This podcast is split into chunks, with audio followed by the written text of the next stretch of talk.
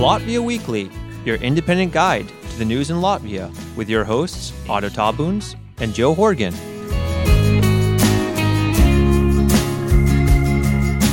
Latvian and welcome to episode number 122 of the Latvia Weekly podcast. I am your uh, one of your hosts, Joe Horgan, here on Tuesday uh, Tuesday evening around 9:30 and I'm joined uh, remotely as usual in this crazy pandemic situation by my good friend and colleague Otto Tabuns and uh, how are you today Otto?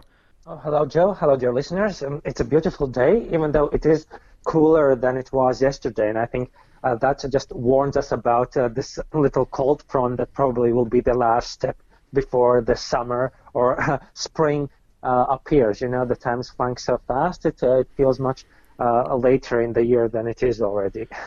Yeah, no kidding. Well, it's it's weird because you know we're, we're, I think we're so used to time going very slowly because of COVID that that yeah this this spring has just really flown by. I couldn't believe that it was the twentieth of uh, April already. And um, yeah, you know, just a quick word about the weather. Uh, you know, we don't do a full weather forecast anymore, but uh, I can say that this has been the nicest, uh, kind of warmest weather that we've had all year the last few days. And uh, as Otto mentioned, uh, I heard that there was a you know chance of snow on Thursday. I, I heard that somewhere.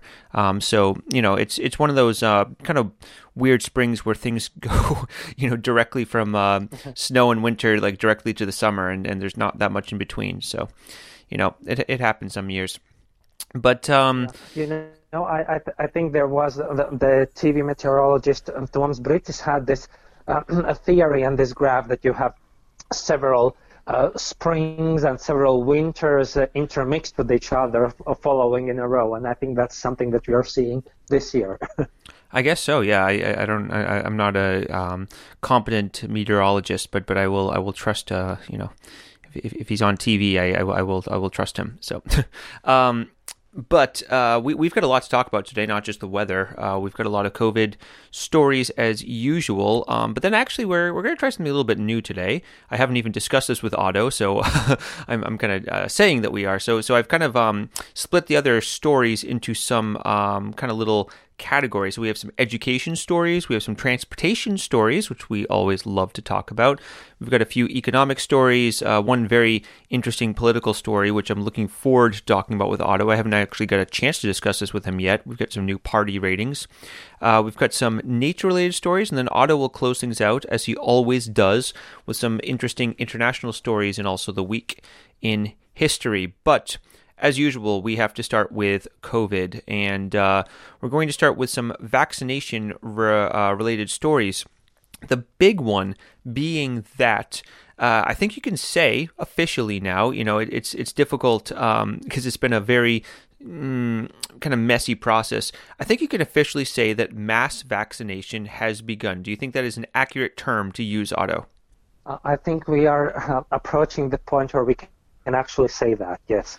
Yeah, because one big thing that has changed uh, since the last episode, this was something that was being kind of whispered about when we uh, last recorded, when we recorded on Tuesday, uh, that you know there there's been a um, we were we were discussing this on the show last time that uh, you know there's a very inefficient system where uh, you know they um, are these there's these different risk groups. So you know they started with uh, elderly, you know, doctors, people who uh, work in social care systems, and there's these different risk groups uh, that they've gone through, and uh, you know they, have tried to get a hold of all the people who have who have signed up through these risk groups and, and try to um, uh, you know find out whether they want the vaccine or not. It's been a very uh, know, very time consuming process to do this, and so the big change that happened was that there was now an option to simply go stand in a line uh, for a vaccine at, at in uh, some of Latvia's uh, biggest cities at different vaccination centers. So, for example, here in Jelgava,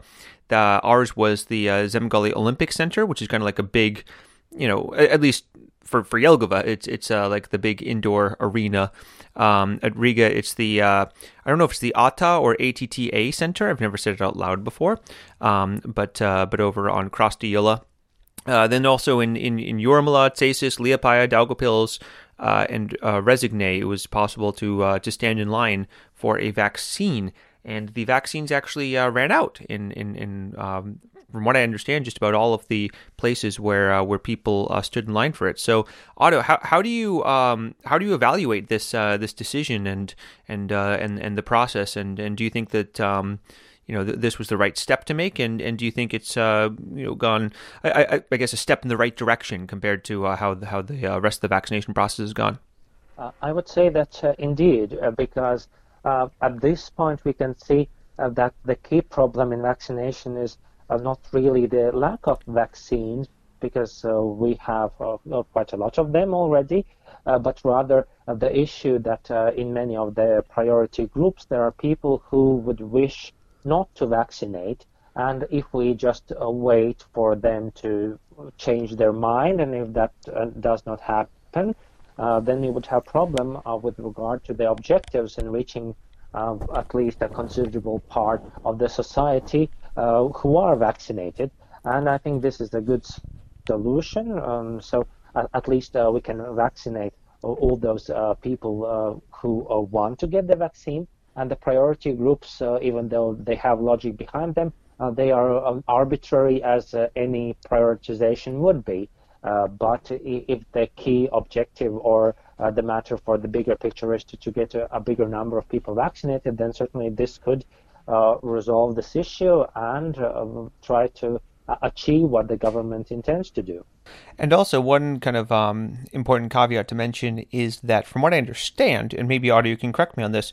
From what I understand, is that uh, the people who you know uh, were standing in line, um, and, and, and for people who went to uh, you know these vaccination centers. So this was specifically the AstraZeneca vaccine, um, which mm-hmm. you know has been controversial, of course you know, there's been different reports. There was the temporary halt by Latvia and other EU nations.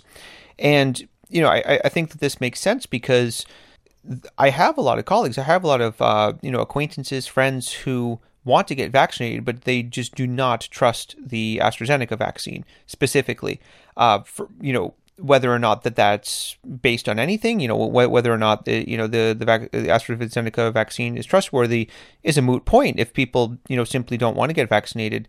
And so you know, I think it makes sense. It's almost um, you know the, the way I see this is it's almost like a fire sale. It's almost like a uh, you know like a clearance sale. Like everything must go. Um, you know, where, where they're, you know, literally just kind of giving them away because, uh, you know, I, I do know people who uh, are waiting for the Pfizer, the Moderna, which which Latvia you know is um, going to be getting access to some of the other vaccines that are coming in uh, in huge numbers. So uh, it makes sense to you know instead of trying to pressure people into using the AstraZeneca that they don't want, you know, in these specific groups, is just to hand it out to whoever wants it, and then you know at least those people are out of the way. And then once the uh, you know Pfizer, Moderna, or, or other variants come in, um, then then people can can uh, you know uh, get vaccinated with those instead. So I don't know. That's the way I see it. Um, but uh, do you, uh, I, I, I agree because um, it was also interesting to note that there were a, lot of issues with AstraZeneca, and many of them were uh, actually more connected to uh, bad publicity uh, instead of uh, scientifically verified data on, let's say, some uh, bad uh, reactions. Um, so, so you, you had a mix of both, uh, but the publicity, of course, was at times uh, bigger. Uh, it was interesting to see today on television. It was reported that, you know, for teachers, there is the opportunity to arrange for the vaccination that is also done in schools. So, if there would be at least, I think, 25 teachers from the school who would want to do it. And it was interesting to note that uh, once it uh, was reported that uh, it will be uh, not only AstraZeneca but also the other kinds of vaccines, uh, then the interest, uh, I think, within a day increased from 160 applications to over 700. So certainly, mm. this preference for certain vaccine is an issue. I also have heard from one of my friends that there are some uh, of these uh, private healthcare institutions who are involved in providing the vaccines. that they, for example, have chosen to provide only vaccines other than AstraZeneca because many kinds are available, but the bulk, which is currently um, there, and um, the ones that are primarily uh, given in these vaccination uh, centers are the AstraZeneca ones, whereas uh, the other types of vaccines uh, have been primarily uh, delivered to the family doctors and these are smaller vaccination points. Yeah. Um, so apparently, you know, one thing that kind of happened right after um, we uh, recorded was, uh, you know, kind of specifically uh, the um, you know Daugavpils uh, regional hospital. So they actually, um, you know, were one of the first to allow priority groups. You know, especially out of uh, public institutions, from what I understand. Um, and uh, and you know, the the non AstraZeneca vaccines were booked up basically, you know, as as, as soon as uh, people could could possibly do it. So, um, you know, it, it's. You know, I, I have a little bit of sympathy for, for AstraZeneca because, you know, like on one hand, um, you know, they, they haven't handled the PR campaign very, very well. But on the other hand, you know, from what I understand, they were uh, pretty much the only one of these major um, manufacturers to not uh, to not make profit off of their vaccine. Um, so they're basically selling it at cost, and I, I think that uh, feel a little bit burned by that decision now. But you know, that is well, that is know, the way. On the, on the, one hand, it may be the case, but at the same time, uh, you know, there were uh, some European funds that were provided for them uh, to establish these additional production capabilities and uh, that was also part of the deal. I'm not sure whether that has been taken into account uh, when just looking at this cost and benefit for the vaccines themselves. there were also some reports that the European Commission may not continue the contract with AstraZeneca. Uh, but uh, probably uh, it is not such a bad deal for them. And in contrast to some other sectors, this matter has certainly maintained employment at their house.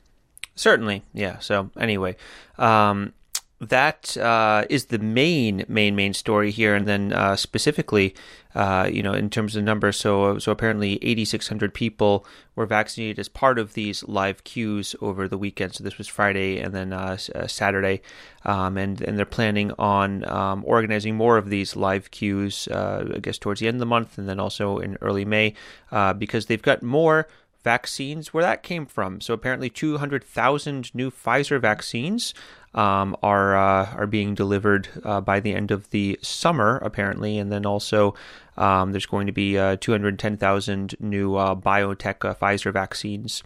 Um, as, as well uh, on the way here. So, and, and these are in addition to the other um, batches of vaccines that we've already reported previously. Um, so, you know, they help help is on the way. We we, we certainly hope, and and you know, I just uh, hopefully, um, you know, we can get as many people vaccinated as possible before some of these strains which we're following throughout the world, you know, become more widespread here, uh, especially ones that, uh, you know, um, the uh, the vaccines don't provide as much protection for.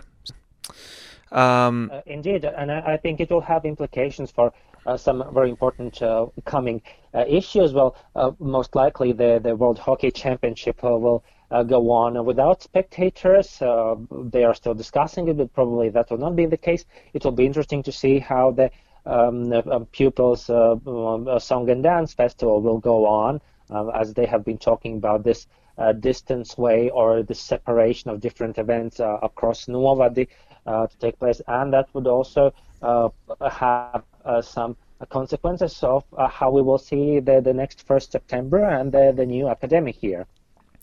Yeah, and, and speaking of the Student Song and Dance Festival, so just as a uh, reminder for people who are not aware of what the Song and Dance Festival is, you know, that um, if you're not familiar with uh, Latvian culture, that might sound kind of like a, oh, you know, some kind of minor little thing. Um, but, but the Song and Dance Festivals, which happen every five years for adults, and then there's also one that happens every five years for um, uh, school children, uh, these are events that involve hundreds of thousands of people, um, all, like all together in terms of spectators and, and the people who uh, participate and, you know, train people to be in these in these festivals and different events over you know a number of days. Uh, you know, th- this is you know when when these song and dance festivals happen i mean it is the thing that everybody is talking and thinking about and you know watching on tv if they're not able to go themselves. Um, so you know it, it's a major major deal. And it was a huge deal last year when it got postponed because it was supposed to happen during the summer. But obviously uh, you know gathering that many people together is not a uh, wise idea uh, in the middle of a pandemic. So, um, as Otto mentioned, uh, there are a lot of ideas being kicked around uh, right now, but a specific decision will be made on how it will happen um, on the 27th of May. So, uh, which is mm-hmm. pretty pretty close, yeah. pretty close to the to, to, the line in terms of um, you know uh, when, when, it's supposed to happen because uh, usually it happens in uh, you know the the middle of summer. So uh, you know good good luck to the people who are organizing that to figure out a way to uh, make that meaningfully and safe safely happen in the middle of a pandemic. So. Um, speaking okay so going going back to uh, the vaccines for a moment uh, one of the kind of uh, tricky things about this has been um, the IT side as it always is okay? So you know certainly the uh, the rollout of the IT system to get people uh, signed up is certainly uh, you know more successful than some of the other health related IT systems which we've talked about in the past. But one thing which has been lacking is a you know an, automated or a digital uh, service to to actually start um, sorting the uh, you know who's who's been vaccinated, who hasn't, and and uh, you know all the data in some kind of central uh, centralized location. And apparently that is underway finally. So there's a new system called uh, Vivat, I believe it is V I V A T. So this was reported uh, on Latvian public media, or specifically Latvian radio, a couple days ago, and. Um, uh, apparently, uh, this is being developed by a, uh, a, few different Latvian IT companies, um, so including ZZ, Dats, uh, Rikskat, um, Blue Bridge Technologies, Mobilly, which uh, probably most of you recognize if you have uh, paid for train tickets before or parking in Riga. And um, what do you think, Otto? Is this is, it, is this system going to work out? Uh, hopefully it will. Um, it has been reported that it has cost um, almost a million euros. Uh, so, and I think it is uh, well important that these systems are uh, well planned uh, because uh, it is more difficult to put a system like this together than it would be for most other things because it is not only the the way how to use it in an easy manner and also how to deal with a lot of information but also how to um, remember uh, such issues as the data security, especially if we talk about uh, personal data and uh, health data.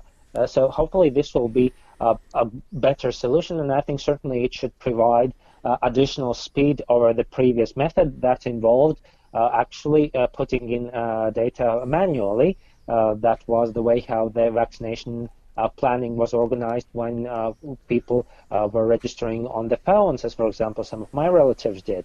So hopefully this will help to make it faster because we know that one thing is the will to get vaccinated, the other uh, matter is the availability of vaccines, but the third thing is how to put it all together.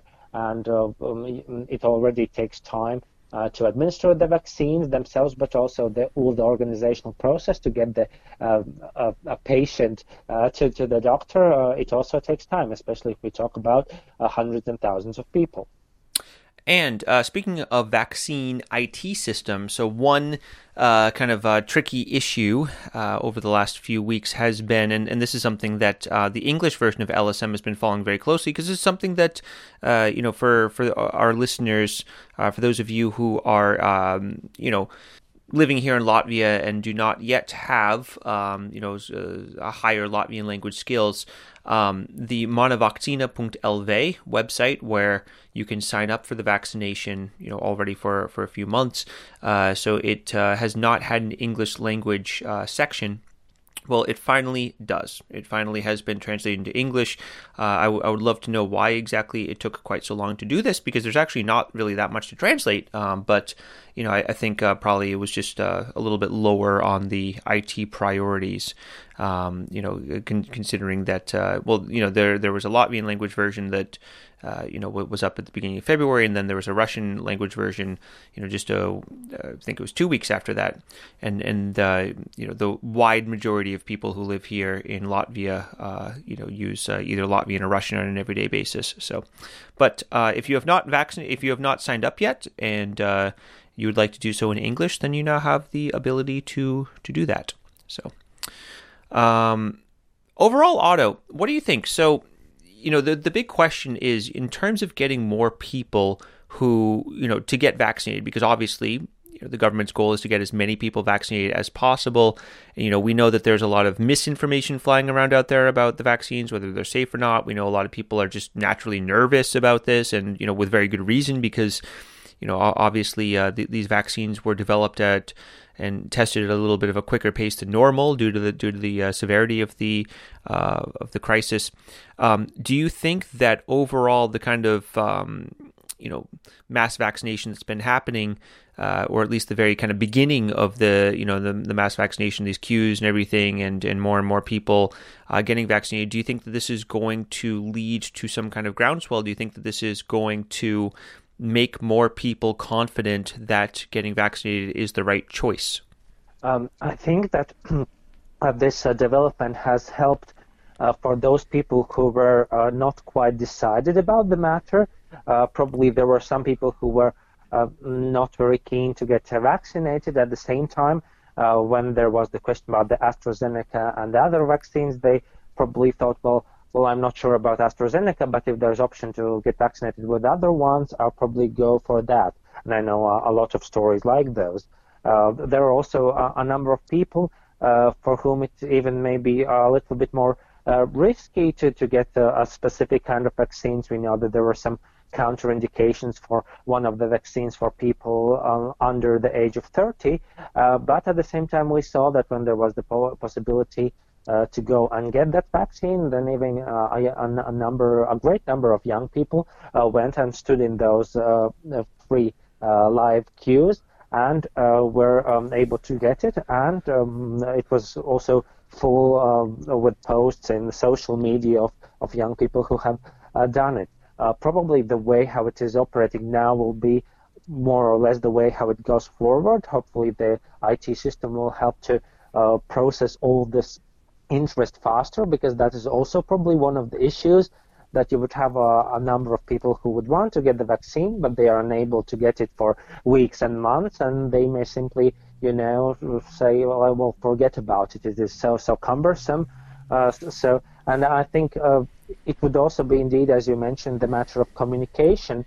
Um, well, if the administering capacity is at its max, then perhaps there should be more effort in communicating so that, uh, for example, I remember when uh, there was the opportunity to uh, do the vaccinations over um, the, the um, uh, Easter uh, weekend, and then it was interesting that the vaccination centers were operating, and there was a chance for uh, also some from the priority groups to go and get vaccinated. At the same time, the vaccination um, informative phone was not working because they do not work on Sunday. Uh, and so uh, I had to call on uh, another phone. Uh, I think it was the ministry or, or someone else, uh, or the, the phone that gives you consultations on COVID to try to find out like what is the uh, on office hours of this vaccination center, and they could not find out. So, uh, well, you know, if there is so much money put in in all those IT systems, and there is uh, so much money given uh, to, to paying these uh, professional workers who are there, I think they should coordinate the information um, better uh, because it is um, uh, so much a health issue as it is also the matter of informational security because we, we have seen all these scares and misperceptions uh, being both naturally created but also uh, arranged in, on some occasions, and the Ministry of Health is the first one who has to deal with that. Yes, um, they've got a, they've got a lot to deal with uh, right now, but uh, let, us certainly hope that uh, the situation continues to uh, improve when it comes to vaccines, and and that uh, you know we Otto and I both certainly uh, encourage you to to um, you know do do so when you can. I, I, luckily was already vaccinated. Um, you know, because uh, I, I, had a um, heart problem, as I as I mentioned in the previous episode, and yeah, you know, I had a few side effects, but uh, I'm fine. You know, I certainly, um, you know, the side effects from COVID can be a lot more serious. As you know, I'm sure all of you know somebody who has been, you know, affected by by, by COVID, and um, you know, it's something we have to take very seriously. So, um, unfortunately, uh, we've got some other stories to uh, talk about with uh, COVID. A couple, a couple more, and uh, one of them is uh, very unfortunate to have to talk about. But uh, but apparently, there has been a rise in cases. This is according to um, Latvian public media, uh, LSM. There's been a uh, increase in the amount of uh, aggression uh, towards um, medics who have uh, been uh, been taking um, you know COVID tests, and uh, specifically there there was one um, incident that was reported about at one of those COVID testing points. You you can see them; they're they're kind of in these little trailers throughout you know d- different cities. you know we have one here in Jelgava in our kind of central uh, Raine Parks, which is um, named after the famous poet.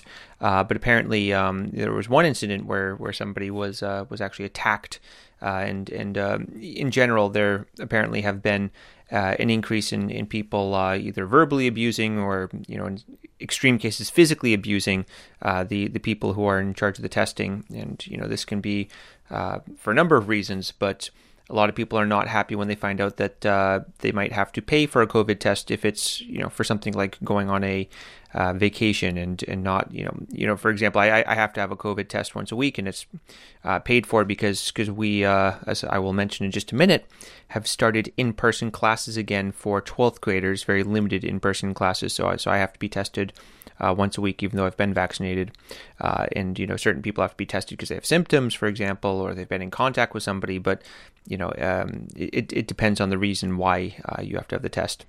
So uh, I don't know any any comments on here, Otto, besides uh, just uh, kind of um, being sad about the situation. Well, that's certainly not good. Um, I think it is partially connected to the general psychological pressure that has increased for many people in the society uh, in connection to this uh, distance working, distance learning. Uh, it has certainly been a mental challenge for many in the society, but also there um, has been perhaps this despair or the mm, will of some people to show their skepticism with the whole issue. we already saw, for example, some people going and almost picketing uh, these uh, live queues, like calling on like people who uh, stood in the queue not to do that. and perhaps there are also people who are willing to go further, either because their um, living has been affected by this, or that simply this or other factors have uh, deranged them in some way. We know that also uh, for, for, some in the society, the alcohol consumption has increased. Um, so perhaps it may also have been connected to that, but of course that will be for the police to say what exactly was the problem there. Mm-hmm. Yeah, well, you know, definitely, uh, you know, as a reminder, you know, we we all have to uh, look out for each other, and you know, it, it is it, it is a uh, very difficult time for all of us. We have to be understanding, uh, but we also have to remember to take our aggression out, uh, not on the people who are trying to help us you know certainly. So um, you know we, we we should still be checking in with each other and, and and making sure that we're all we're all doing okay. You know it it, it is an exhausting situation but uh, it is not one that will will last forever. Um, so a uh, couple other covid stories. So specifically about travel um, you know, we were just talking about people having to take a test before they travel. Well, Latvia is um, apparently planning on implementing this uh, European Union wide uh, digital green certificate program. And apparently, the way this is going to work is that uh, under this new uh, framework, so so you can either have a um, this uh, like a paper certificate or digital form uh, that verifies that either you have uh, been vaccinated against COVID, and I assume that this means fully vaccinated, but but I um, actually maybe Otto you can clarify that, uh, or a test, um, a, uh, a, negative COVID test, uh, you know, obviously within you know a, um, recent amount of time, or uh, a certificate, and, and, this one's interesting um, that uh, that you have already had COVID and um, and you know we're, we're able to recover from it which uh, you know would, would hopefully give you um, immunity. But unfortunately, as we've seen, you know, it, with a lot of these new variants, that's not always necessarily the case. So, uh, what, what do you think about this, Otto? So, uh, I'm sure you've been following this as part of your line of work as well, because uh, you know, biological security is still security. You know, it's a very important aspect of security right now. So, do you think that this is a uh, going to be an effective tool to keep the economy open and the uh, COVID case number down? I think that this would be an important development uh, because that is a matter that is of concern to uh, all uh, European Union member states, and Latvia is, of course, one of them. And uh, as we remember, the free movement of uh, people is one of the key freedoms that the Union has, and uh, that is necessary to provide for the ability to work in different European Union countries than your own, and it also have implications for uh, the different uh, study arrangements and research arrangements that involve uh, many European countries and uh, it has already um, affected the European economy. That uh, uh, this has um, driven down both the consumption and has affected a number of industries, and has affected also the, the usual ways how uh, you know, many uh, of these sectors work. For example, I have felt it in the academic world, uh, but um, of course, probably a, a, more tangible result has been in the different fields of um, um, economy that uh, depend on uh, a, large number of, freely moving people. And I think that is in the interest of all the governments of the European Union and also in many uh, uh citizens of the EU. Um, also, those citizens who would have, for example, uh, uh, partners or family members from other countries and the ability for them to, to get together or to travel has been affected by this. And should we have such a certificate, then uh, we should not have the, most of these uh, um, limitations uh, with regard to cross-border travel and cross-border work and studies. And I think that could, on the European scale, get most of our, our previous life uh, bad there. Uh, of course, uh, all these restrictions with regard to shops and um, other aspects, those will stay on the national level. But uh, this could really be the way forward for the European Union, and I think it is important for Latvia uh, to uh, be there in this discussion and also to follow up uh, with the homework that our Ministry of Health has to do. Mm-hmm.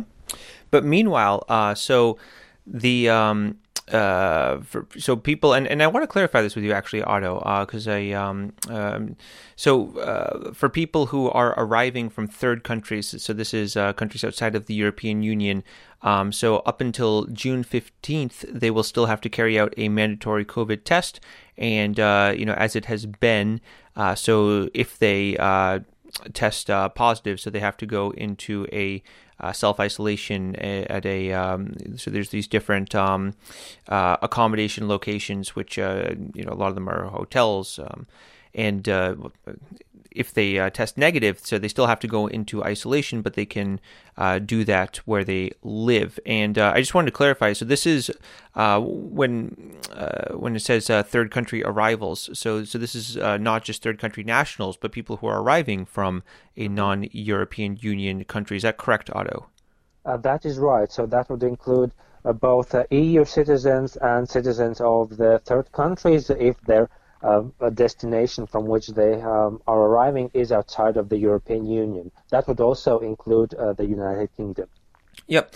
Yeah, and also yeah, the European uh, Economic Area and and uh, and also uh, Switzerland uh, are are, considered um, you know part of the um, part of the area which is exempt from this. So.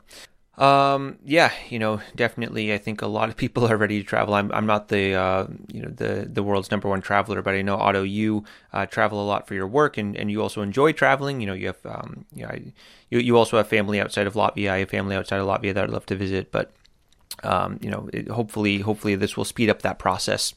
That's right. Um, but uh, speaking of uh, COVID-related transportation, um, one very last COVID-related story. So, so this I have to uh, give a shout out to my uh, my colleague and uh, and and wife uh, Liga, who sent me this story. Apparently, I, I hadn't seen this, but on, on LTV a couple days ago, so on, on the TV show uh, paņēmiens or, or or uh, Forbidden Methods. So this is an investigative journalism show, and it's kind of like the I would say like the slightly kind of flashier one because there's also the investigative journalism show De Facto, uh, which I think takes itself a little bit more seriously. Uh, but apparently, so there's this uh, new racket uh, with uh, taxi drivers who have been delivering alcohol after um, 10 uh, o'clock, which for those of you who you know have lived in Latvia before, you know 10 o'clock is the shut-off time to buy alcohol in stores. Obviously, you know in bars you can continue purchasing alcohol after that if it's if it's been opened. Uh, you know in, in the bar itself, you know you're not supposed to leave the bar with it, but uh, you know people have been known to do so illegally. And um, apparently, so so there's this uh, system, this kind of underground system that's been set up where uh, you can you can call a taxi driver and they will uh, show up with alcohol after 10 o'clock. So I don't know, Otto. Uh, what, what, what, were your kind of uh, what was your reaction when you uh, when you uh, saw the story? Well, it reminded me of some of the artifacts and examples of the prohibition era in the United States, where on the one hand you you may have um, this uh, legal instrument in mind. At the same time, you would also have a number of minds who will try to figure out a way how to leap over that, and that is something that, that we are seeing here, um, because uh, we do have this uh, limitation of time when you uh, may or may not uh, buy alcohol, and at the same time. Uh, there are people who are profiting from their ability or willingness to, to break this, and that is the way how it goes with the uh, counterfeit uh, cigarettes that uh, used to be sold um, um, around the, central market area, and the same goes uh, with alcohol. So it is then the question how efficient these restrictions are, or how efficient the uh, police is uh, to enforce them. And you know, I, on one hand, though, you know, I, I do have to, you know, I, I, have a lot of sympathy for you know some of these taxi drivers who, uh, you know, obviously there's really nobody to uh, to drive, you know, at night anymore. You know, after ten o'clock, obviously that was you know the time when you know they'd be driving people home from from bars and everything. So you know it, it, you do have to make a living one way or another. I mean, of course, uh, you know there, there are some social programs in uh, in you know in, in, in play for for taxi drivers who uh, you know had, had been paying taxes and are know are above board. But uh, you know it's it's no surprise that um, you know people are trying to survive in any way that they can right now, and uh, you know even if it is a uh, you know, with, with, with this kind of situation, just like you know, as Otto mentioned in, in prohibition, people did. But you know, definitely, um, you know, that that's something I think police are going to be uh, looking into a little bit more. Or I don't know, maybe maybe, maybe you know, maybe maybe uh, you know something they've been turning a blind eye to. I I, I can't really tell. So, you know, maybe this will uh, serve as a, a, reason to review uh, these restrictions because that was also something that was raised uh, by uh, someone in a, a, television debate that was followed that was following this show that, that you mentioned that Liga also sent you the, the link to, and I happened to watch it also live. Mm. Yeah, so uh, we will uh, we will see if the if the restrictions uh, if anything changes after this. Um, but I think it's time to move on from COVID stories. Well, at least sort of, because just about everything is, is related to COVID in one way or another today. Getting on to some education related stories. So, I am very happy to say that I, for the very first time uh, in months, was actually able to lead an in-person class. So we we all had masks. Uh, this was my 12th grade students who were preparing for the exam, uh, and uh, this was only my 12th grade students because um, there are very very important exams uh, in in the middle of May. These, you know, uh, in, in, America we have something. You know, we have the SATs or the ACTs, which universities take fairly seriously. But here in Latvia, the 12th grade exam, you know, is the most important thing. Really, I mean, Otto, you you've been through the education system. Uh, and and you know, I mean, what what kind of pressure did you feel uh, when when it came to the twelfth grade exams? Oh yes, it was probably the the biggest pressure you had in high school because uh, those exams um, are not uh, uh, graded uh, locally; those are graded in a centralized manner anonymously. I remember we had. those codes that we had instead of our names that we had to put on the pages that we wrote the exams on. Uh, so uh, it was all almost uh, clandestine. all the um, exam tasks were delivered by police in the morning, and it, it was quite a tough challenge. And it was it was interesting. Um, well, for me, I think I had the biggest stress for the subject uh, that I thought uh, I, I, should be the best at because you know uh, if you have those high expectations then of course you hope that you will also make it to, to the level that you intended to, because from that uh, it depended uh, whether you will uh, get in the university or in the program that you wanted to. but in many cases, and not only that, but more importantly, whether you would qualify for this state subsidized study place. Um, and um, I was also competing for those, as were uh, many others. And so it uh, depended from these exam results uh, because they were calculated uh, in percentages. Um, for example, in history, you had the um, test of uh, um, facts, and then you had essay. Um, let's say in Latin language, uh, you had some uh, questions about the uh, history of uh, language. Then you had some tests of uh, grammar and of um, interpunction, which is uh, so much more difficult in Latvian seemingly than it is in English. Mm. And also then you had to uh, choose um, either prose or poetry and to analyze something from the Latvian literature in quite a a reasonable um, and almost scientific way. So it was really a big deal and something that I think we spend all of the 12th grade, even if not more, to prepare for. Yeah, definitely. I mean, so so the obligatory subjects that you have to take the exam in are uh, Latvian language, Otto already mentioned, and then also math, which is the bane of most of my students. Uh, that's the one they're the most worried about. And then also uh, their uh, foreign language. So for most students, that is English. And uh, that is the reason why I am meeting with my 12th grade students in, in person. And uh, it was very, very nice uh, to to be able to do so. Uh, felt a little bit weird. I'm going to be doing that again tomorrow, or you know, you're, you're probably going to be listening to this actually while I am um, doing that. So so please wish me luck. Um, but uh, speaking of teachers, so apparently, according to um, the latest uh, news I've read about this was two days ago. Uh, so apparently, um, around eight thousand, uh, sorry, around eight percent of all of the employees in uh, in educational institutions. So these are you know schools, universities. Um, they have uh, apparently been vaccinated now, uh, which is um, you know definitely a positive sign for uh, you know because uh, only recently uh, teachers have had access to the vaccine unless they were a member of some other priority group, you know, um, uh, people above the uh, age of 70 or, or people who, um, you know, have uh, chronic conditions like myself. Um, so, so I, I think it's positive that that many people have have, uh, have been vaccinated so far. But but obviously a lot more will need to do so, and a lot of people are. Um, you know, a little little bit uh, leery about doing so, and uh, this is a story that um, Otto and I were thinking about maybe discussing last time, um, but it has become kind of a bigger issue since then. So uh, the um, Latvian Teachers Union, uh, which the um, the um, uh, acronym is LIZDA, um.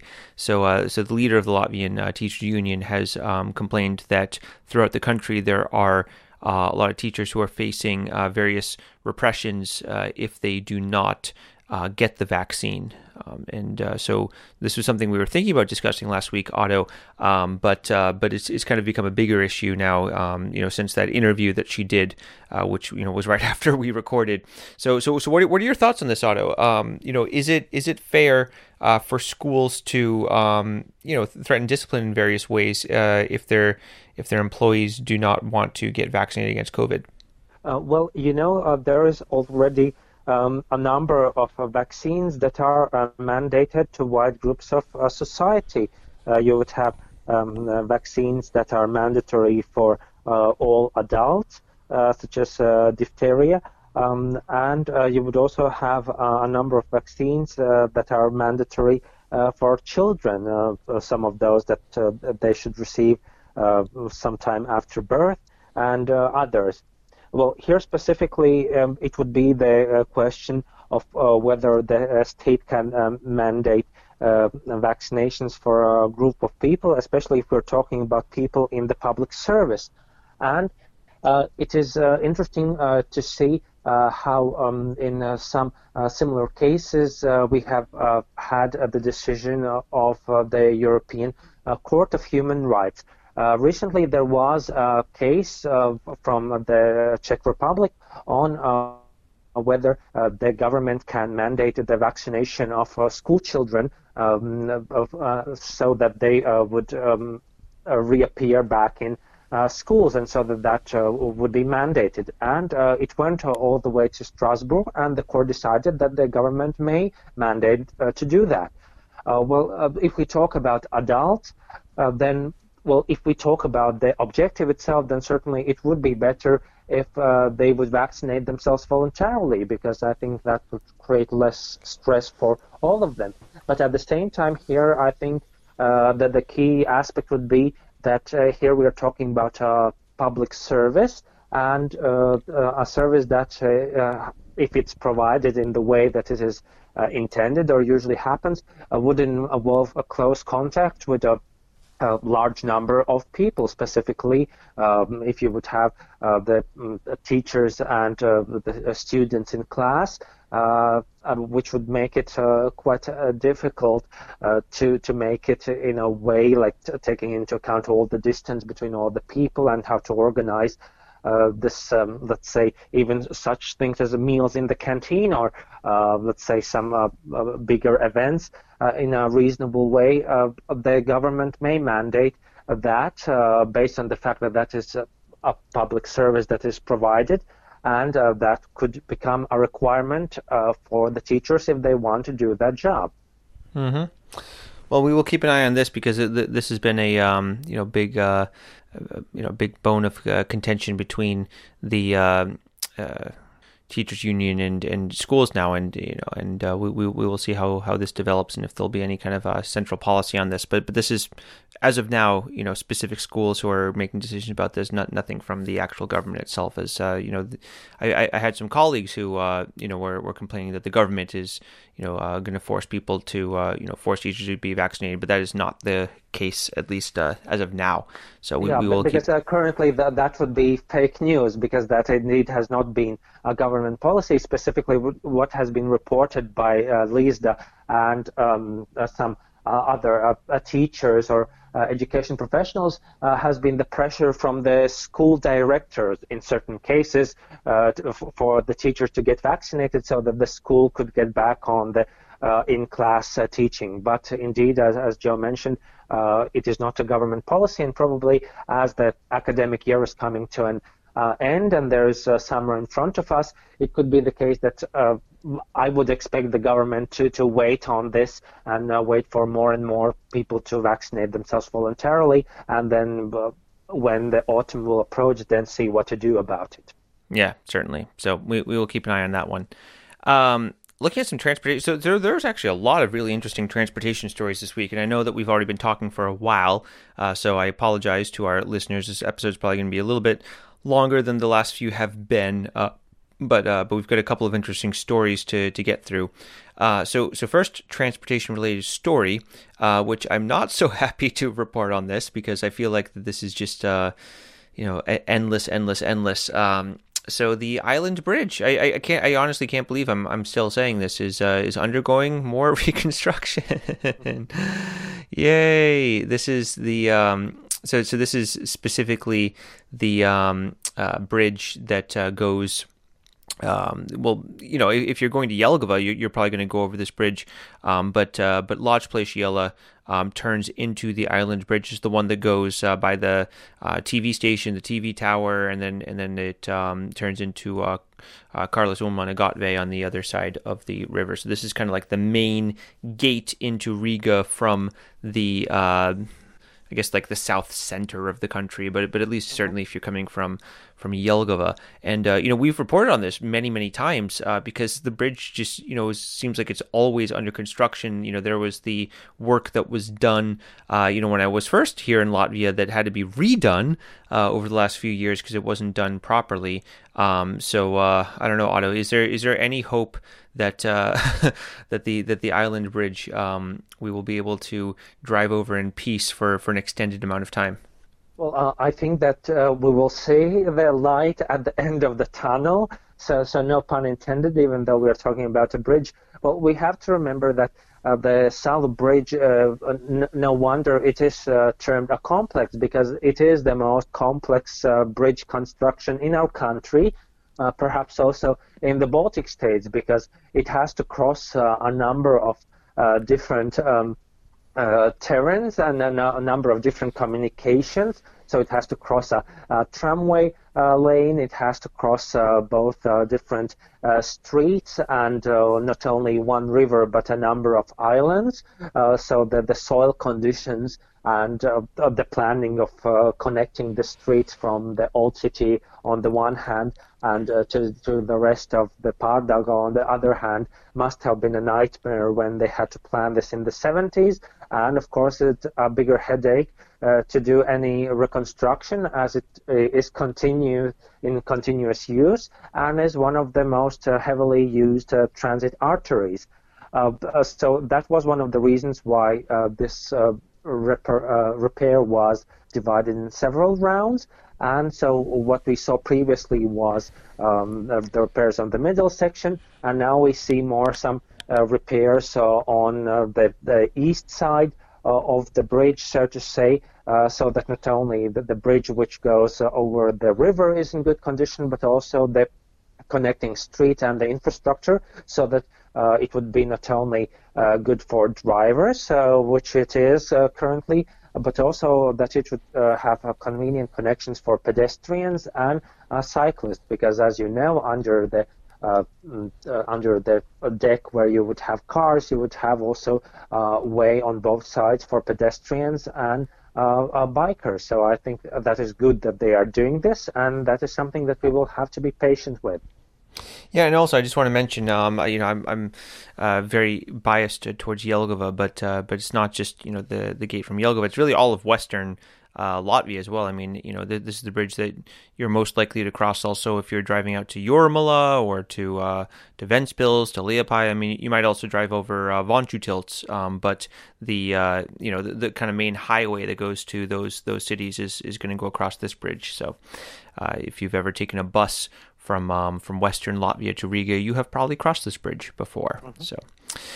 Um, but yeah, so so so good luck in the construction. That more construction that is happening actually further down Lāčplēša iela, um, just you know, I think less than a kilometer actually away from the from the bridge itself, uh, is another bridge. This is a rail bridge, and uh, so it's Lāčplēša iela after it uh, goes across the Salu tilts or I guess it doesn't really go across Salu tilts. Like Salu tilts turns into Lodge Place Placiela because on the other side it's uh, Ulmana But then um, Lāčplēša iela will eventually uh, go un- it goes under the um, the railroad, and this is uh, obviously going uh, undergoing massive reconstruction for the Rail Baltica project.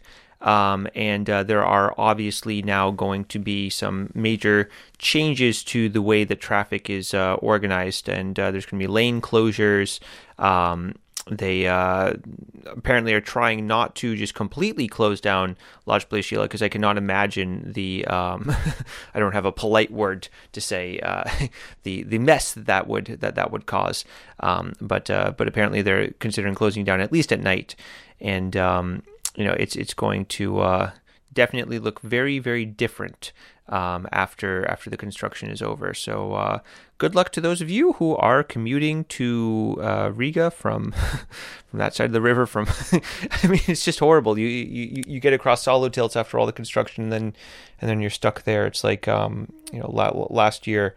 Uh, when they decided yeah. to renovate every single entry into Jelgava at once, and it was just uh, you know like an endless traffic nightmare. But you know, I, I think see, in in Riga they just do not have the money to uh, repair all the entries to Riga at the same time. uh, but I was happy to say that even though I had to wait a little bit longer the um, the last time, couple of the last times that I had to. Uh, go from uh, Jelgava to Riga by car. Uh, it was quite uh, reasonably done. Uh, so you would have at that point uh, two to four lanes, well, actually four lanes at that point um, altogether, and they were just closing like one at a time. So uh, for all uh, drivers, just be careful uh, to make sure that uh, you see which is uh, which of the lanes are currently uh, closed. but all in all, it is possible to drive through there. Only be careful about what is your direction and where you have to make a turn because you know like once you are on one or other lane, then of course it would be difficult to get around. Uh, and actually to, to choose a different route, which is frequently a problem on the southern bridge. And already today there were a number of crashes as a result of this. So just be careful. Uh, because uh, as many of the drivers have uh, changed uh, their winter tires to the summer tires, they are also increasing their speeds, unfortunately. Yes, and, and speaking of increasing speeds, um, you know, that might be a very bad idea to do right now because from April uh, 19th, which was uh, yesterday, or by the time you're listening to this, probably two days ago, to the 25th, so there is Operation Speed, not just here in Latvia, but all throughout the EU. And this is um, a time of heightened police activity um, to, uh, to try to catch speeders, like unfortunately yours truly. I actually uh, so so this was actually not yet part of Operation Speed, but um, uh, I was uh, driving back from Riga uh, to Jelgava through. Um, uh, so so there's you know basically a kind of a major like four lane highway that goes most of the way, and it goes to this one town called Jaunolaine or New Olaine, and um, you know it, it kind of goes through like the the middle of the the city, and it's a 50 zone and there's this one point, and Otto knows exactly what I'm talking about, and you know anyone else who's driven through here. Um, there, there's this one point where uh, it's still technically within the city limits, but there's no intersections, there's no houses, but it but it's still 50 you know kilometers an hour, and basically you know everybody drives through there you know 60 65 something like that because um, you know just you know like within within a few hundred meters uh, the uh, you know speed goes back up to 90 kilometers an hour again but uh, they put up a hidden speed camera there and they caught me going 62 kilometers an hour, uh, which uh, is very, very expensive um, mistake to make. So, so please, um, you know, in, in, any case, I mean, you know, I, I, I uh, you know, the, I'm sure there is a very good reason. I'm sure there's a very good, uh, you know, uh, why why the speed limit has to be 50 there. Um, and uh, you know, obviously, I'm not going to try to you know argue it or anything like that. You know, it, it is it is my mistake. I was driving dangerously. Um, but uh, you know, just all all of you who you know sometimes might go a little bit over over the speed limit. You know, just just be careful because uh, you know I was only going you know 62 in a you know uh, 50 where where where it's not. Um, you know, like where, where basically everybody does that on a normal day, but apparently, um, you know, I uh, other people had realized that there was a speed camera there already. So, so just be be careful about that and drive safely, and uh, and uh, you know within the speed limit. Um, but uh, besides cars, Otto, we, we've got some other uh, important transportation stories. And one story that we've been covering for a long time has to do with a much bigger form of transportation, and that is uh, ships. And there has been a port reform that has been slowly moving about the speed of a container ship over the last few years. Um, why exactly, Otto, has this law on ports uh, been written up? What is it meant to um, to change about Latvia's ports? Uh, well, uh, specifically, the biggest change would be uh, a new uh, legal structure for um, a number of the key ports. And here specifically, we're talking about Riga, Liepaja, and Ventspils, which provide close to 100% of um, the domestic uh, cargoes uh, that are going through ports in our country.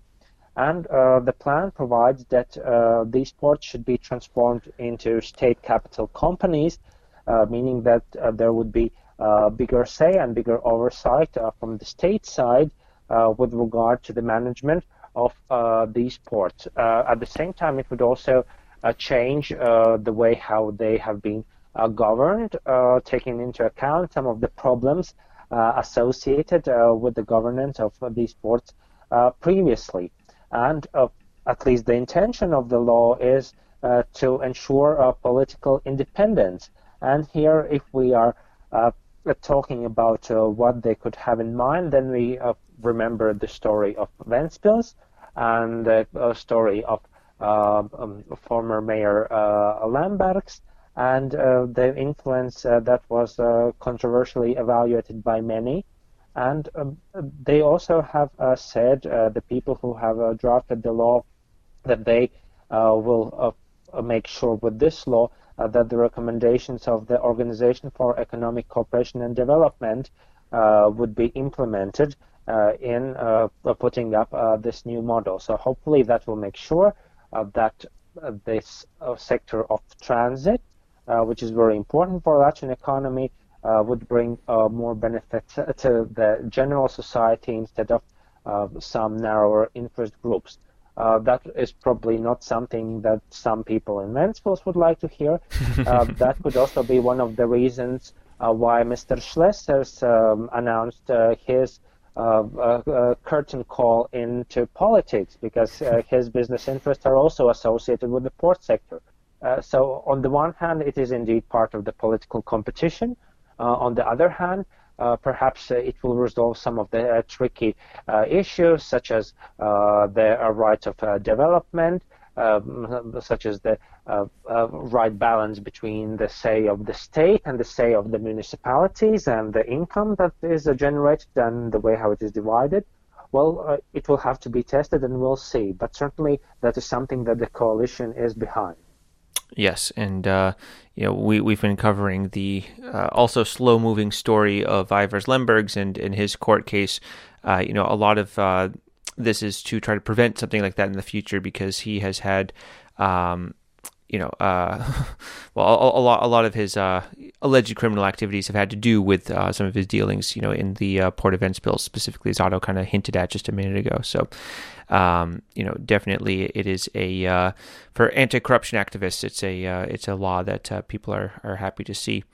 Um, last transportation related story, uh, and this is bad news for those of you who take the buses in Riga or trolley buses. So uh, you might have seen these uh, JCDecaux Latvia, kind of like branded bus stops where there are. Um, you know, it's, it's they're like pretty nice looking bus stops, and and they uh, usually are complete with these um, uh, advertisements. And a lot of times the advertisements will scroll, so you'll see like three advertisements at once. It'll kind of like scroll through them mechanically.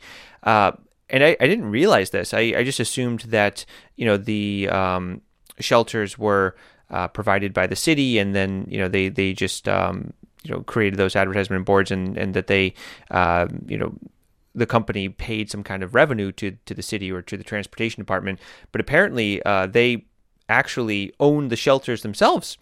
And uh, apparently, the uh, city has not made a new deal with uh, JCDecaux, and they uh, are going to be actually taking off the roofs um, as, as, as, kind of a uh, you know as a part of this stalemate in the um, in the uh, in, in, in the contract uh, issue. So, uh, Otto, have you have you seen this happening throughout the city, and, and what is the prognosis for people who are waiting out for a for a trolley bus in the rain? Well, you know, one benefit. Well, if we take out this week uh, when they are predicting uh, this rain. Uh, is that usually the most rain comes around Jāņi, which should be at the um, end of June. so one thing is that perhaps uh, it won't be felt so uh, acutely uh, at this point. Uh, but of course, um, I think it is important for the city government uh, to move forward with the procurement and sign this new deal uh, because um, um, more and more of these public services are outsourced. And as we see in this case, Uh, it is not that uh, the city government uh, builds these shelters and then uh, they just rent out the advertising space. They do uh, uh, procure the whole um, bus stops and trolley stops themselves, include just providing the ability to connect them with electricity and others. so hopefully the, the new procurement will uh, bring a better better deal for the city, but uh, they, they should uh, work faster because well now perhaps the usage of public transit is uh, smaller, but at the same time, when the restrictions will get loosened or when we get back to uh, more usual ways of uh, operating our lives, then that certainly would be one of the first needs that the city needs to address because public transport is indeed a necessity for most of the citizens of our capital city. Yes, and apparently, um, yeah, it, it, it's another real kind of uh, mess by the city government, unfortunately. So, um, the uh, new replacement shelters, which they are procuring. Apparently, they're not going to be able to put into place until around the end of the year, uh, which is the report. So, um, you know, good, good, good luck for those of you who are uh, are, are taking the, the, the city transportation. But I mean, you know, sitting inside a shelter, you can't really really do anyway. Uh, you know, with a bunch of people right now during a pandemic. So, yeah. That's right. So probably the uh, umbrella producers may be the biggest winners out of this. Yeah, well, somebody somebody's gonna make, make a buck from this. So, uh, so that's it for transportation. Couple couple of economic stories, real quick. Um, so, you know, we, we mentioned uh, the uh, Isaac de Panyaman's uh, story. So, so de facto had a uh, little bit more of a serious uh, economic crime than uh, than uh, booze running by uh, taxi drivers. So this was a um, a uh, situation with an online investment platform and um, apparently this uh, Latvian-based platform called Grupeer has left a number of investors uh, without a uh, their, their the money that they've put in. Um, so, so this is apparently tens of millions of euros, which has not yet been uh, returned to to various investors. So, uh, Otto, were, were you able to follow the story when it came out? So uh, I indeed followed it because um, I also followed some of the news as the popularity of such groups uh, increased in our part of the world. Uh, I also know that there are some uh, mm, of these uh, groups uh, or investment platforms that are involved in um, redeveloping real estate, and there are a number of apartments being sold using group buying. Um, and uh, of course, uh, there are a number of good stories, a number of bad stories, but certainly I think this is a, a very valuable lesson uh, for all of the potential customers of such platforms uh, to uh, do their homework and uh, do additional research because it was interesting to know that this specific company was not registered as a, a financial uh, organization in Latvia. So, which is one of the reasons why they uh, provided these uh, services to citizens of other countries. such as Portugal, but they were not legally allowed uh, to do their business uh, with Latvian citizens, uh, which they did not. there was also an issue with um, including on their website some partners that had uh, no um, uh, no information about the fact, or perhaps they might have had cooperation with some other companies, but in uh, matters other than uh, investment. So there were some misinformation on that account, and there was also an issue with the contracts, which were deposited electronically on the website of this platform, and one of the reports had the information that uh, it was not possible uh, in many cases to uh, get or download these contracts. And if those people have not saved them on their computers or their devices then it may be difficult or impossible to prove that they have had any dealings uh, with uh, these people who have left uh, thousands of investors without their money.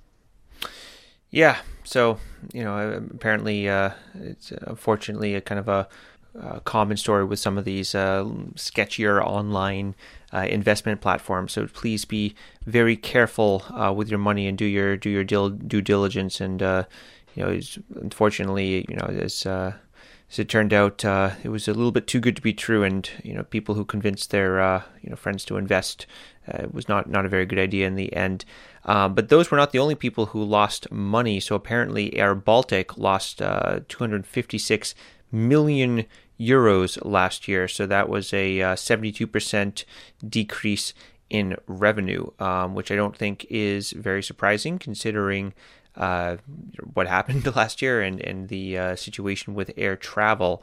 Um, but, uh, you know, one, one thing I wanted to ask you, Otto, uh, a lot of people, you know, have been discussing whether or not uh, you know, it's fair that the government is, uh, you know, kind of, you know, the media specifically is focusing on uh, Air Baltic as, as kind of, uh, you know, something that needs to be saved and bailed out and everything compared to other companies.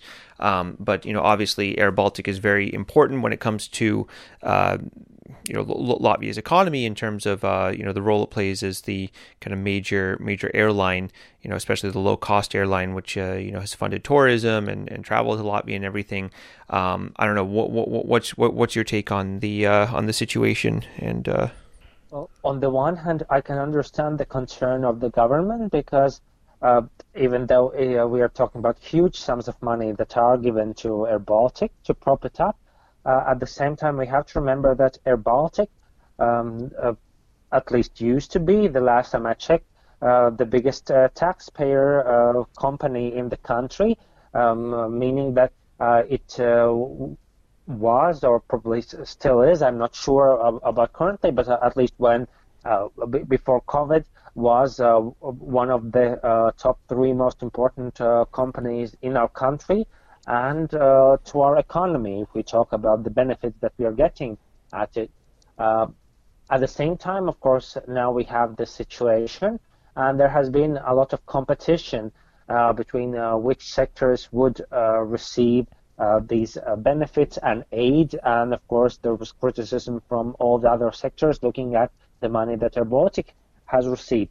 Uh, probably, if, if we are uh, looking at the long term, uh, Uh, it may be a good idea to keep uh, Air Baltic uh, above water, thinking of all the benefits that it will be able to bring back, and so that it would be able to bring back the aid that it has been given to. Uh, also, uh, it would be the, a matter of whether Air Baltic uh, remains as the key airline in the region, and perhaps this could also be an opportunity uh, for them uh, to uh, take over the role of some of their uh, regional competitors uh, that have certainly not fared well during this time. Uh, it is indeed a controversial thing, but hopefully the government is basing their sense in a, a, good economic planning, and that may be aided if indeed we go through with the digital green certificate, not only within Latvia but also within the EU, because that could really uh, be the way out of this situation and the way for the Air Baltic to get back on top of the things. Mm-hmm. Well, uh, we will keep an eye on uh, that as we always do. Uh, we we are, uh, you know, as I said, we're kind of going a little bit over, but there's a couple last few stories I want to look at real quick. Um, you know, normally we would spend a bit more time on this, but uh, I was very very interesting to see the newest party ratings. Uh, so, so these were polls done by um, SKDS and LTV. So SKDS is like the kind of um, major polling firm here in Latvia, and then LTV is Latvia's public broadcaster. Uh, so a few kind of takeaways from here. Uh, so this is specifically for the uh, Saeima election. So this is not polling for the local elections, but at the same time, you know, the, a lot of these parties are also taking part in some of the local elections. It's kind of interesting to see, um, you know, uh, where people are ahead of this. So, so these were numbers for March, um, but they were released in uh, on on April 14th, uh, I believe. And uh, as usual, so Saskaņa, um, the uh, or Harmony Party, uh, is in first place with a uh, just just under nine, per, uh, sorry, just under ten percent. So this is the um, the party that was in charge of uh, Riga city government for about a decade and has been the largest party in uh, or Parliament for also about a decade, but has never gotten into power for a number of reasons, which we've discussed many times and we will discuss again, but not right now. Um, then second place, uh, out of the you know so-called uh, Latvian parties, which is a, uh, term that gets used for parties that are supported by Latvia's um, primarily Latvian-speaking population. Uh, so the first place out of those is Nacionālā apvienība, or the National Alliance, um, which is a current member of the coalition. Uh, third place is, is, the Union of Greens and Farmers, or ZZS, with uh, 6.4%. Uh, and then just under them is uh, Krišjānis Kariņš's party, uh, Jauna Vienotība, which I was kind of shocked to see that they're actually doing so well right now, considering um, you know the uh, a lot of uh, the public's reaction to the coalition and and and the um, you know, uh, the way that the COVID response has gone, but they're at 6.3%. Um, by par, uh, which, uh, you know, I, I, don't even know uh, if, you know, those two uh, parties, uh, Latvijas Attīstībai and PAR, are going to go together in the next Saeima election because they've kind of been splitting apart. they're at 5.1%. That is also uh, Daniels Pavlauts, who is the uh, no, Pavlūts. Oh, I did it again. I did it again, Otto. Pavlūts who is the uh, who is the health minister. Uh, he is a member of that party. They're at 5.1 percent. Um, and then after that, we have the Progresīvie, uh, who um, entered into uh, kind of a uh, um, local uh, Riga election uh, coalition with Attīstībai Par. They're at 4.2%. And then um, rounding things out, uh, Jauna, Jaunā Konservatīvā Party, or the New Conservative Party, is at just 3.9%. Uh, Aldis Gobzem's new party, the uh, Likums un Kārtība, or Law and Order Party, is at 3.7%. The Latvian Russian Union is at 2.9%. Uh, the Latvian Regional Association, who have kind of fallen off a political cliff lately, are at 2.6%. And then uh, KPVLV, or whatever they are called now, um, is uh, is kind of uh, completely off the map. Uh, but uh, Otto, you know, th- th- there's a lot to kind of discuss here, and I know that it is uh, way too early to, you know, for this to actually mean anything. Um, but were you were you surprised as I to see that uh, Jauna Vienotība is still, you know, in, the mix right now, and uh, and that they've been able to actually I don't know, kind of kind of hold hold things together uh, despite kind of everything that's happened over the last uh, you know uh, year or so. You see, uh, despite all the debacle and all the uh, chaos and discussions and criticism, they have been criticized for not being strong enough to, to lead it all by being, at least initially, the, the smallest faction in coalition. At the same time, perhaps uh, this position of not exactly being at the forefront of the uh, power, even though they have the position of the prime minister, uh, has uh, shown their ability to keep it all together because uh, they still are keeping it together, and uh, perhaps also their ability to deflect criticism in other directions, specifically if we talk about the initial strife that was created by the comments of the finance minister and uh, we see that that is not remembered so much anymore, but rather uh, the biggest criticism is directed towards Attīstībai uh, who is responsible for the sector of health, which could explain their um, relative fall if we look uh, from uh, the uh, previous polls and compare it to, to, this one. Well, for the ZZS, the, the Greens and Farmers, and for the Harmony, so there's no surprises for the opposition. It's easy to keep the ratings up. Uh, for the National Alliance, perhaps uh, this has been uh, their ability uh, to both uh, work for uh, the, the, implementation of these benefits for families and children, but at the same time their ability to to gain or skim the popularity associated with this success and ability to avoid some of the other controversies. Well, with the uh, Progresīvie, I think they are capitalizing on the success that they received uh, at the capital city, and it is indeed a great trampoline to the national political level. Well, for the uh, new Conservative Party, it is uh, more difficult, and it could partially also explain why they have been so active, both in terms of uh, uh, pushing for money for um, their a repair of the roads, uh, the reform of the port sector, and also now the big deal uh, about uh, the prohibition of gambling, which also the leader Bordāns has been very vocal about, as well as his um, links with different religious institutions and perhaps also some political connections with them. Well, for the others, uh, it will be difficult, uh, both for uh, Mr. Gobzems and also for Ms. Ždanoka, uh, they are around the 3% line, uh, which would make them eligible to get in because usually if you take then the people who would decide at the last uh, moment, uh, they would, uh, some of them would certainly go for these two parties, but only time will tell. whether that will materialize in the national election. Yeah, and you know, because I mean, the most popular options are still I don't know, which was 28.3%, and I'm not going to vote, which is 17.5%. So, uh, you know, it, it's still very, very, very uh, early, and uh, you know, it's just it's just fun for for people who care way too much about politics to discuss these kinds of things. But uh, we will uh, obviously continue looking to see what uh, what happens with the uh, with the elections coming up. Um, very very very quickly, just uh, two stories I'm just going to um, mention the headlines for.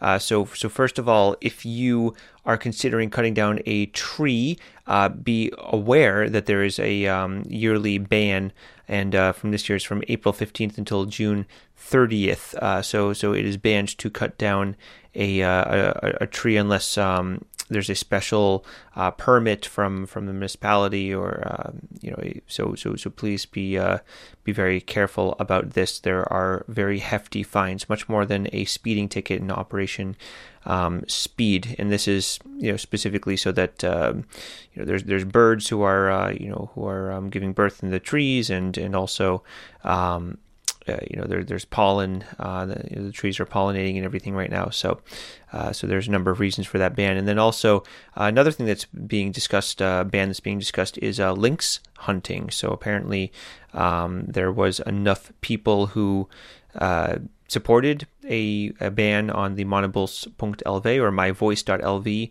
portal, and um, the uh, number of deputies, enough deputies were were uh, were able to support this, and it's going to be debated in um, in Parliament whether or not to ban lynxes, uh, not to ban lynxes, but ban the hunting of uh, of lynxes. Uh, lynxes will still be allowed to live in Latvia one way or another. So, uh, any any any quick comments on these, Otto, before you jump into international stories?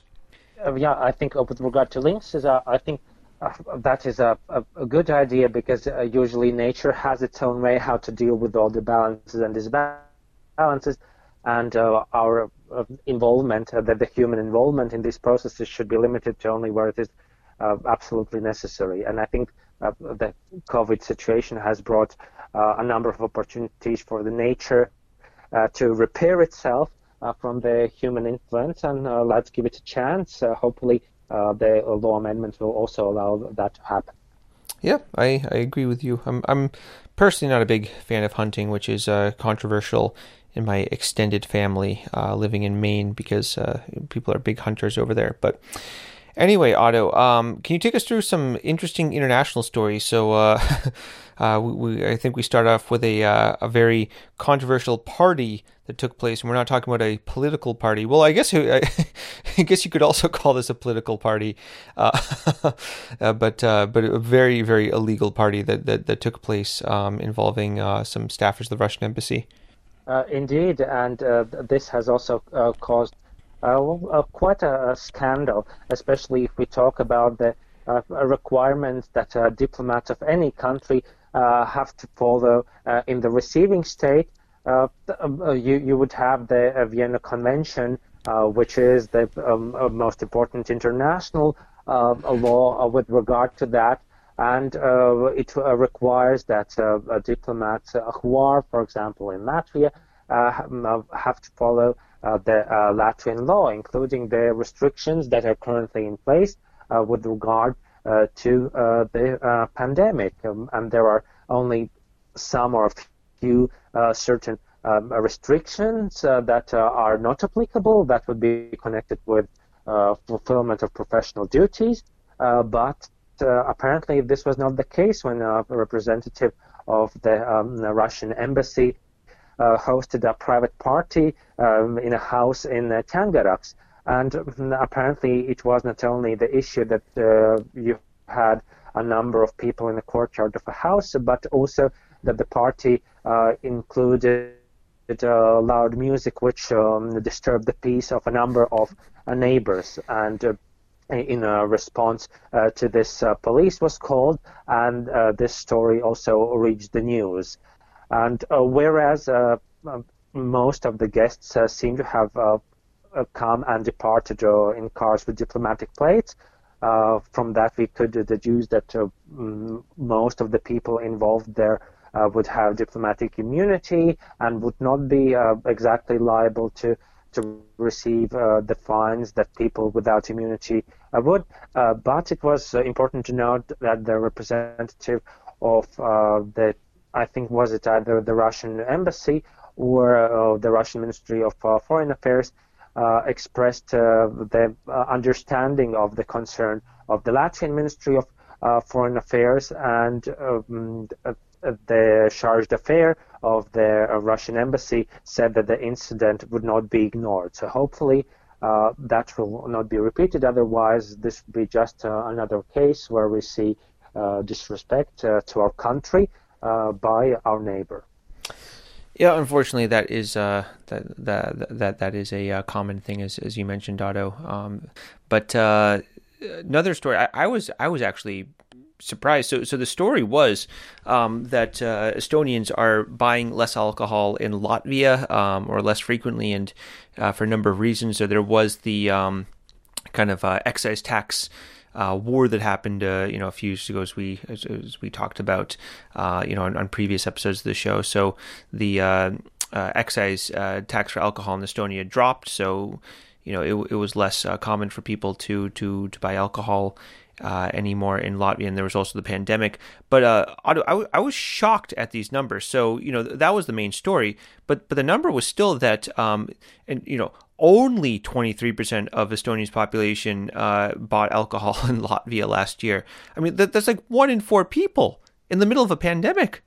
I mean, uh, well, well, uh, that that's right. But well, you you can see uh, the uh, big difference what this uh, tax change uh, makes. Like if you look at the excise tax, which is in Estonia, and uh, the, uh, respective tax, which is in Latvia. And uh, you look also at uh, the way uh, how the Estonian geography is. So you would have the um, Tallinn in the north. You would have a number of people around um, um, Narva as well and Tartu. and then you go to Pärnu. Then you go to southern Estonia. You have um, uh, Valga, just um, uh, um, uh, side to side to Valka, and you would have a, a large number of Estonian people who live close to the border of Latvia. Many of them live closer to the Latvian border than they would live, for example, to the capital city Tallinn. And uh, it has indeed been a, a destination for many Estonians uh, who would like to buy their liquor.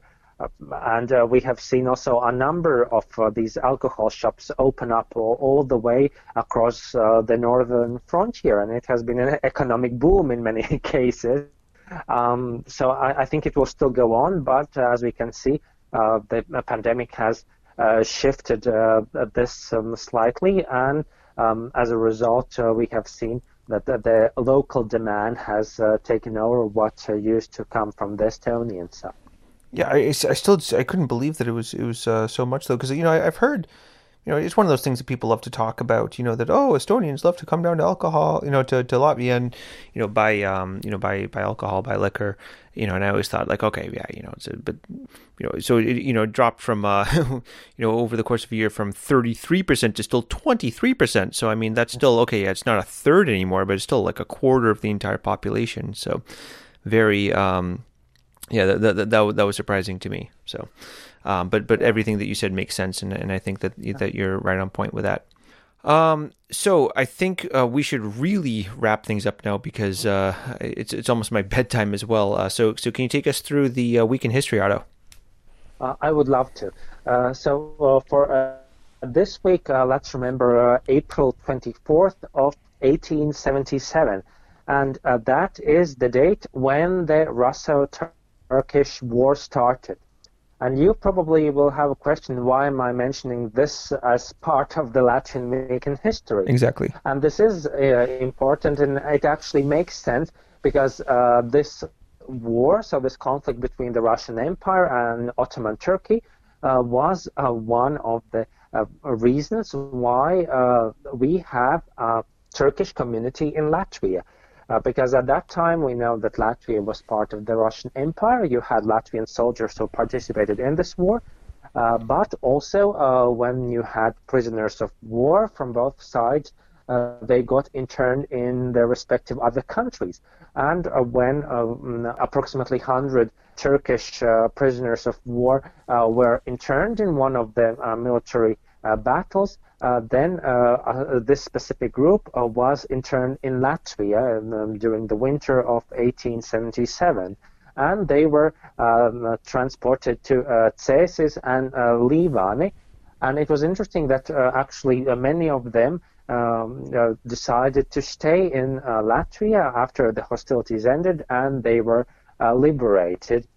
Uh, of course, uh, not all of them were very happy uh, or very able to um, find the Latvian weather and climate quite comforting or livable. At the same time, those who stayed and survived the harsh weather um, they uh, continued to live in our country. Um, and it was interesting to know that also uh, as the local uh, citizens uh, enjoyed the bread that the Turkish people were baking. The Turkish community opened their own bakery in Cesis and also um, a testament to their presence uh, in our country and specifically in Cesis.